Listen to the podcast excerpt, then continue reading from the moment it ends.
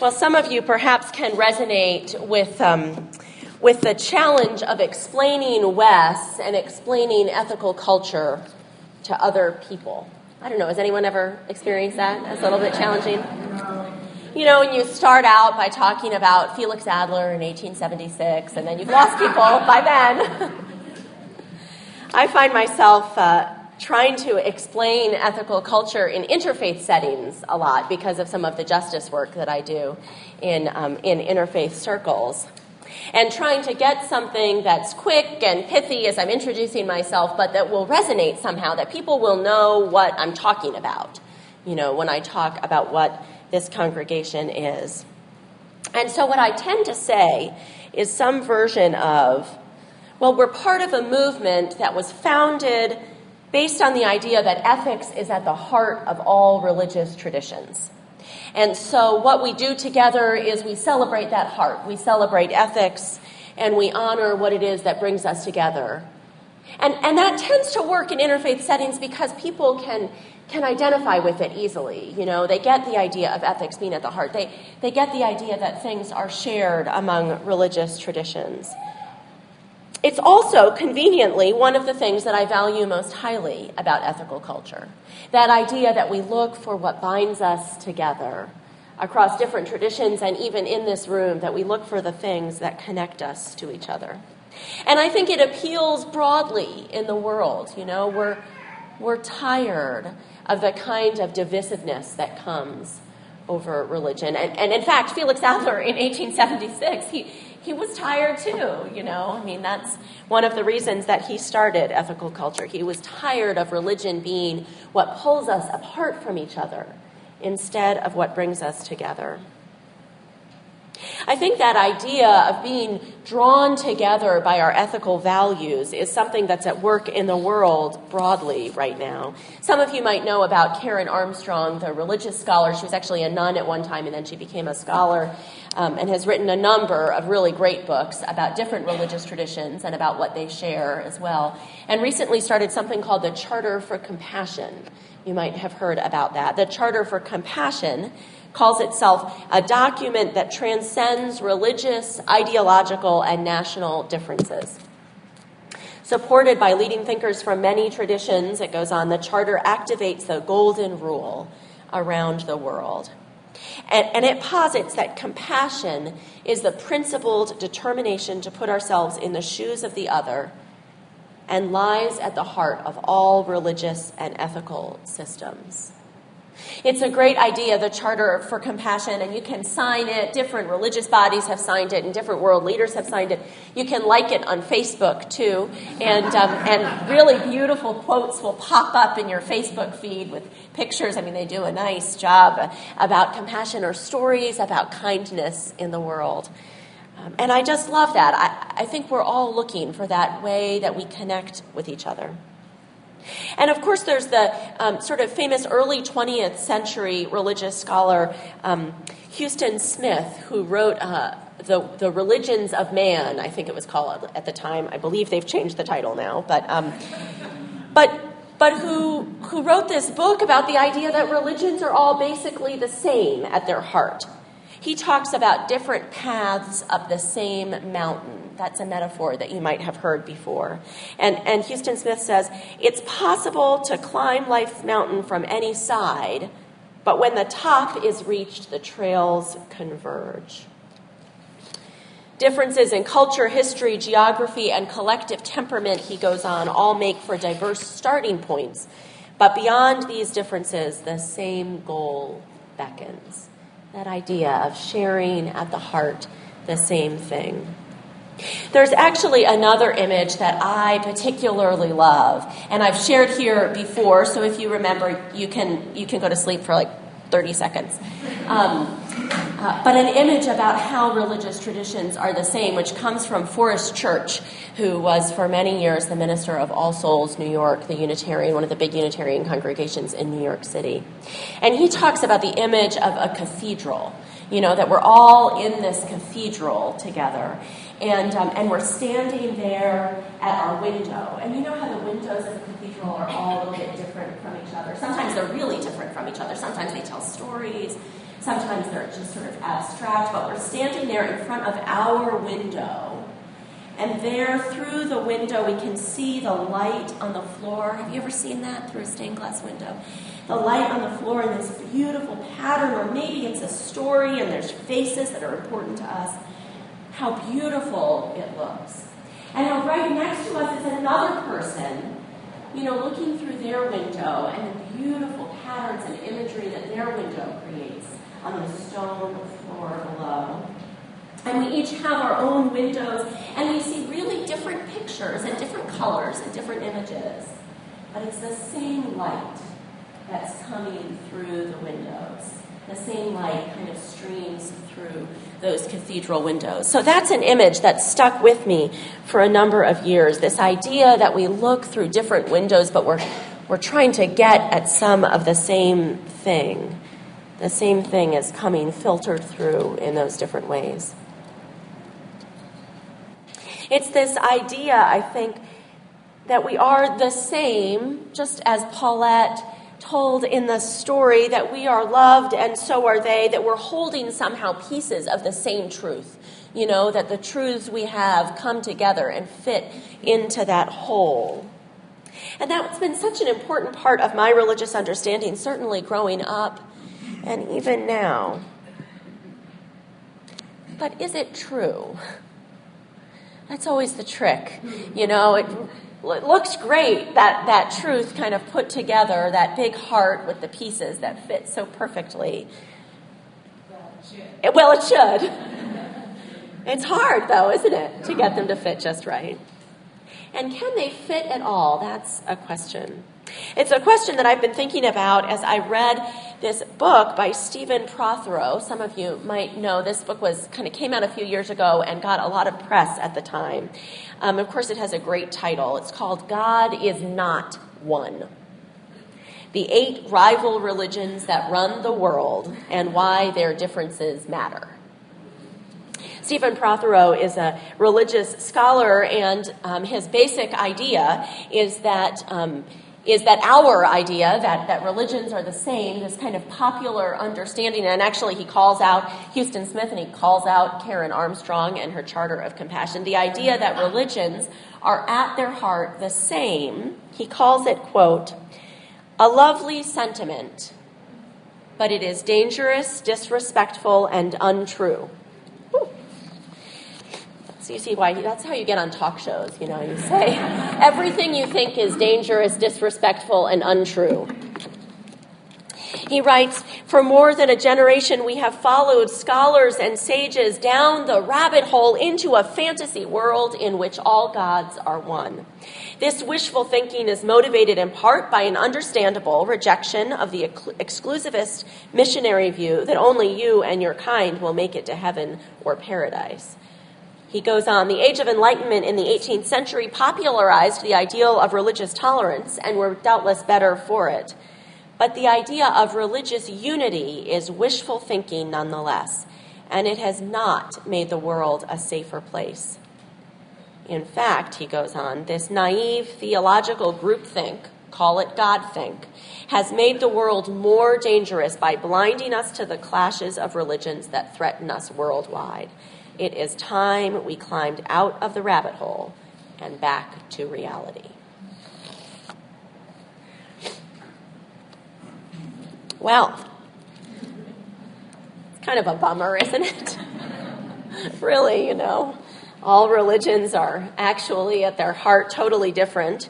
And they, um, and they don't play well with each other. I think that's essentially what he says. He goes on a little bit to talk about why it is Am I picked up on here? I just want to make sure. Yeah, I am. Okay, good. Why it is that we want religions to be the same, why we want to believe that God is one or the light is one or there's some essential unity that we're all trying to get to with our different religious traditions. And he posits a couple of reasons why that might be. And I think that they're good ones, actually. He says, first of all, that we don't really do very well with arguments. He talks about his work as a professor and how he works with his students who come from diverse backgrounds um, to, to, to learn how to have respectful arguments. And that they like the idea of respectful, but they don't like the idea of arguments. It makes them feel uncomfortable. So he thinks that part of what part of what we're doing when we try to say all religions are one or all religions are the same is to to kind of whitewash the whole thing and say, you know, oh, just don't worry about the differences. They're not that big a deal. It makes me think sometime of, of interfaith concerts, which I love, actually. I really love interfaith concerts.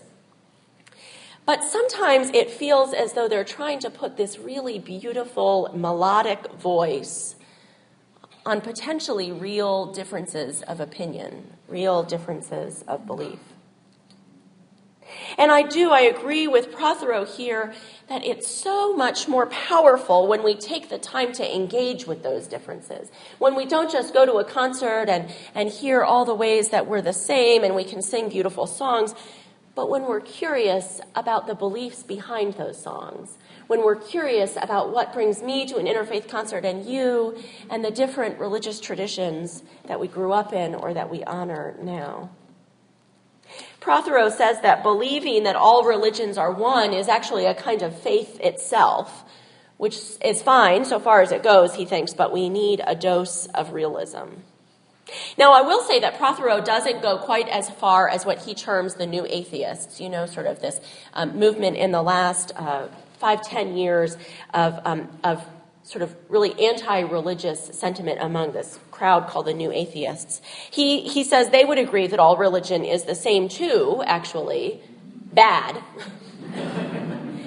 Prothero points out all the good that religion has done in big ways in the world and also in people's small and sacred lives.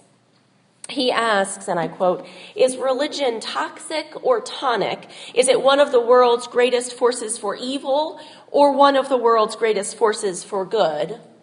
Yes, and yes. And he goes on to say that means it's too powerful to ignore. So I've been thinking about all of these pieces because, of course, of our theme of the month, harmony through differences. Now, I was part of the group that, that came up with that theme. It was probably about four or five years ago now. Mary and Peggy and I all sat down. I can remember us around the table thinking about what were some of the particular themes that we wanted to look at over this three year cycle. And now I'm not sure if I agree with myself from three years ago about harmony through differences. I'm not sure I like that theme if by harmony we mean tranquility and peace. You know, sometimes that's how we use the term harmony, as though everything just has to be kind of calm waters. Because I don't know if you've noticed, but it's not always calm waters out there in the world. But if, if by harmony we mean the beautiful sound that we hear from different threads and different experiences, if we mean the sound that really honors those different threads of song, then I agree with, you know, myself from four or five years ago and the decision that we made together there, if it's that kind of harmony that we're thinking about.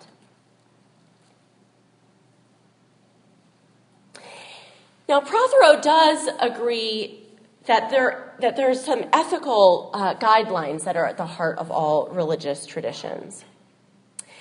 But he goes on to say, quote, no religion sees ethics alone as its reason for being. There's actually sort of a different platform about whether we see ethics alone as our reason for being and what that means about us, but that's another that's another 25 minutes another time. I'll look forward to sharing that with you. But I think in some ways, what that says to me is that that original phrase that I use to explain ethical culture in interfaith circles, you know, there's a lot of truth in that. That there is an ethical guideline at the heart of all religious traditions, even kind of grumpy Stephen Prothero. I don't know if he's really grumpy. He might be a lovely person. Even sort of grumpy Stephen Prothero thinks that, that ethics is at the heart. But he goes on to argue that the differences in ritual, in, in thoughts about divinity or not divinity, that those differences really matter to people. In fact, they matter so much that people kill for those differences. They fight, they invade each other around those differences. And I think that they matter too. I think he's right. I think, though, of course, that we don't only need to fight about them or go into battle about them, but that there's a way to honor those differences, to see the harmony that's created through them as something richer because they matter, because they're so important to each of us, to whole countries, whole nations. So maybe Maybe ethical culture already has the answer. Ethics is central, it's how we behave, it's the ethical golden rule in each tradition. So long as we don't forget about the pieces that make each religion and each of us, too, unique.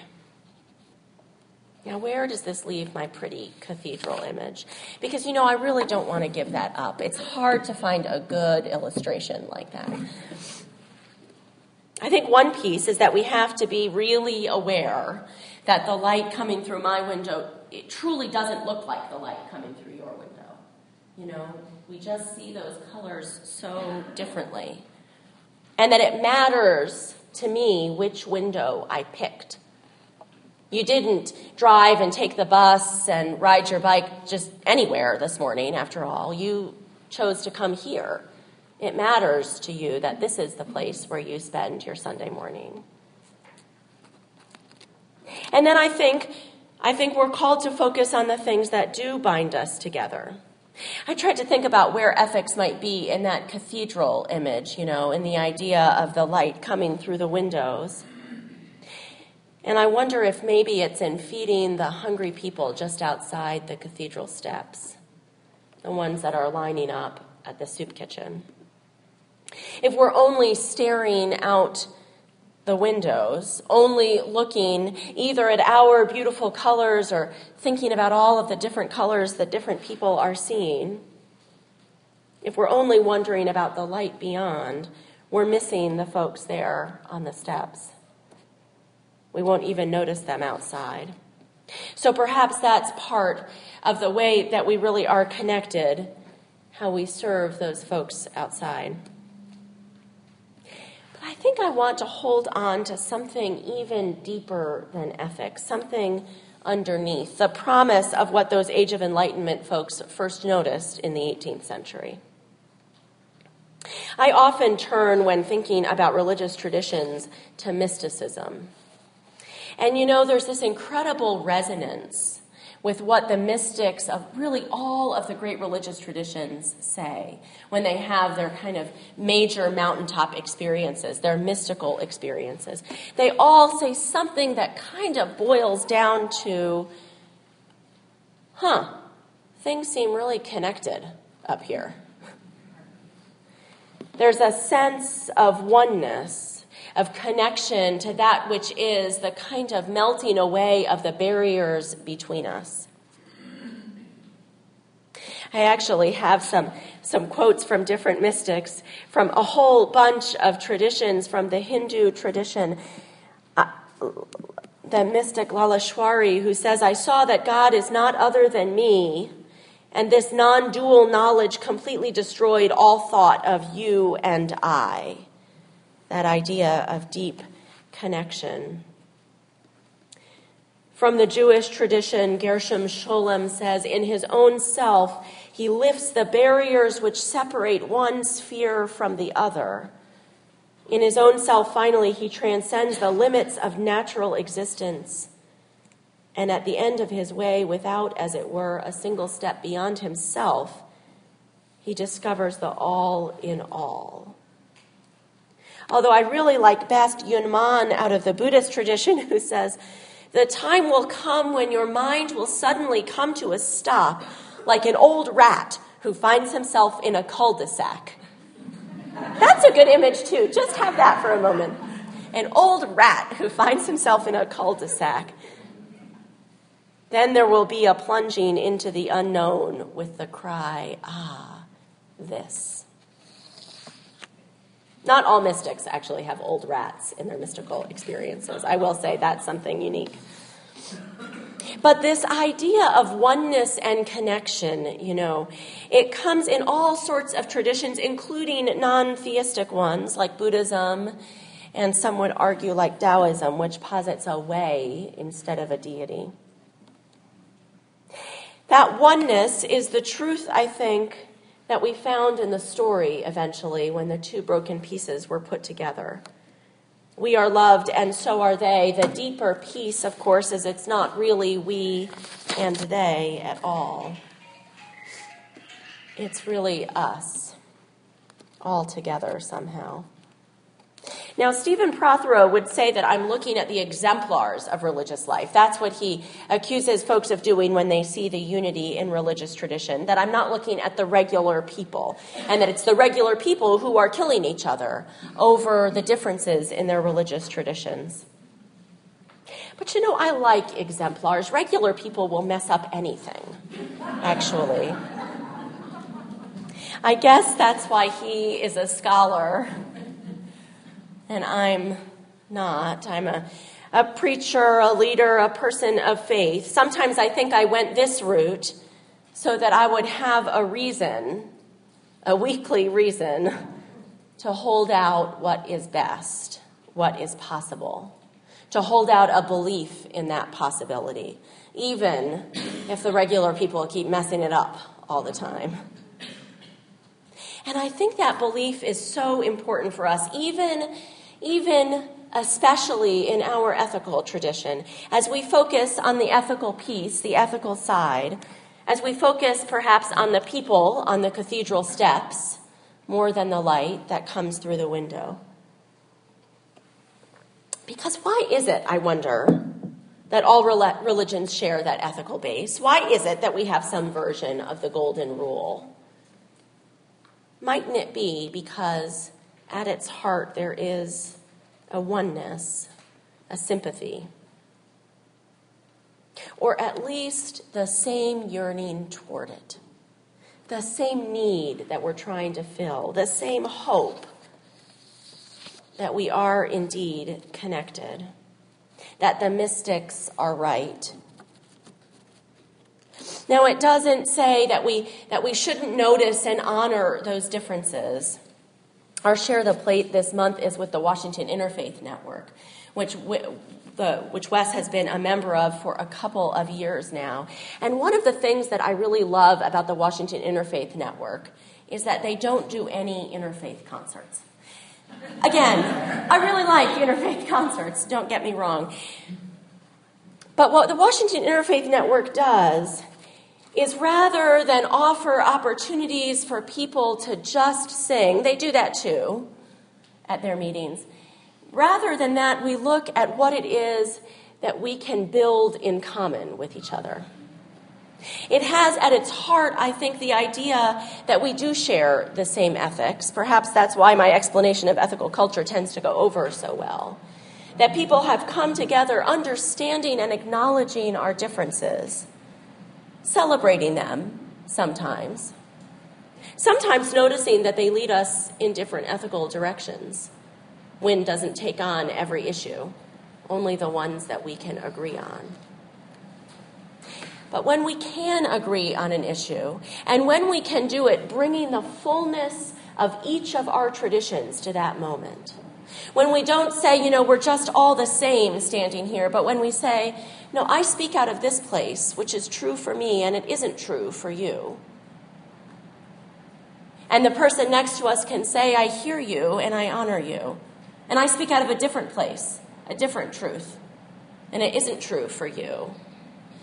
But together, those truths can speak to the larger need, the need of our city or of our world for healing for living wages, for food on the cathedral steps.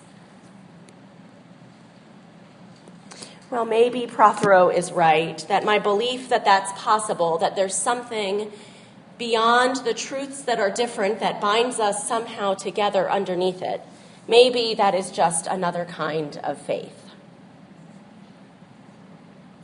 But I think maybe that's okay. I don't mind saying, that I have that kind of faith. And if that kind of faith is just what distinguishes my own personal brand of religion, well, I will wear that badge with pride.